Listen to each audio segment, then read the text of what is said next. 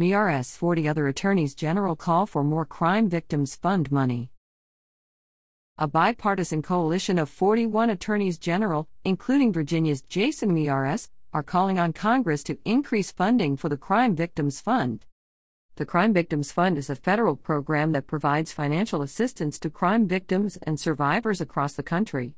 The funding for the program is projected to decrease by 41% in 2024 when compared with 2023, according to the U.S. Department of Justice.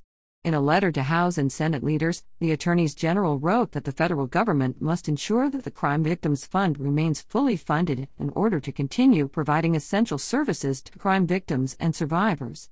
These services include medical care, mental health counseling, lost wages, courtroom advocacy, and temporary housing.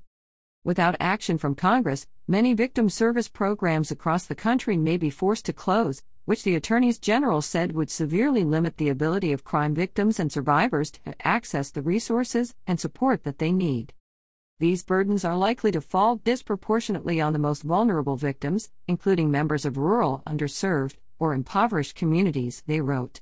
As victims are often also witnesses to the crimes against them, Moreover, the lack of services and support for them may impact our state's abilities to hold offenders accountable and thereby undermine public safety.